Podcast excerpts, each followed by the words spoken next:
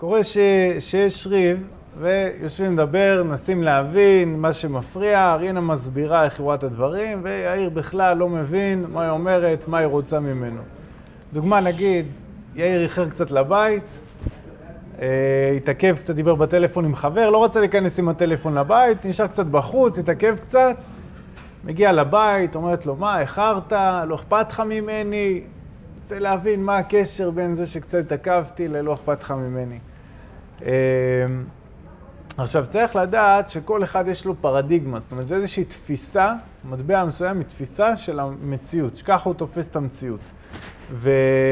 וכל אחד בעצם מבני הזוג באיזשהו מובן עוזר לכל אחד לצאת, עוזר לשני לצאת מהפרדיגמה שלו, מהתפיסה שהמציאות, ככה הדברים. אז אם התעכבת, לא אכפת לך ממני. אה, אם התעכבתי, לא קרה כלום. זאת אומרת, כל אחד יש לו את התפיסה שלו, ואיפשהו בדיבור, שכל אחד אמור ליישר קצת ולצאת מהפרדיגמה, וככה הם מצליחים להתקרב.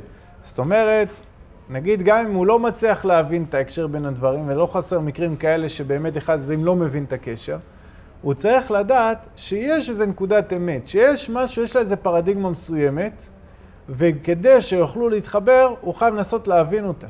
ולכן אם הוא לא מצליח להבין, הגישה צריכה להיות, להגיד, אני מאמין שיש אמת בדברים שאת אומרת, אני מאמין שיש, שיש פה איזושהי נקודה של היגיון, אבל אני לא מצליח להתחבר אליה, אני לא מצליח להבין מה שאת אה, רוצה להגיד. ואז בעצם היא חוזרת להסביר לו, ועל ידי דוגמאות אפשר איכשהו לנסות לתפוס.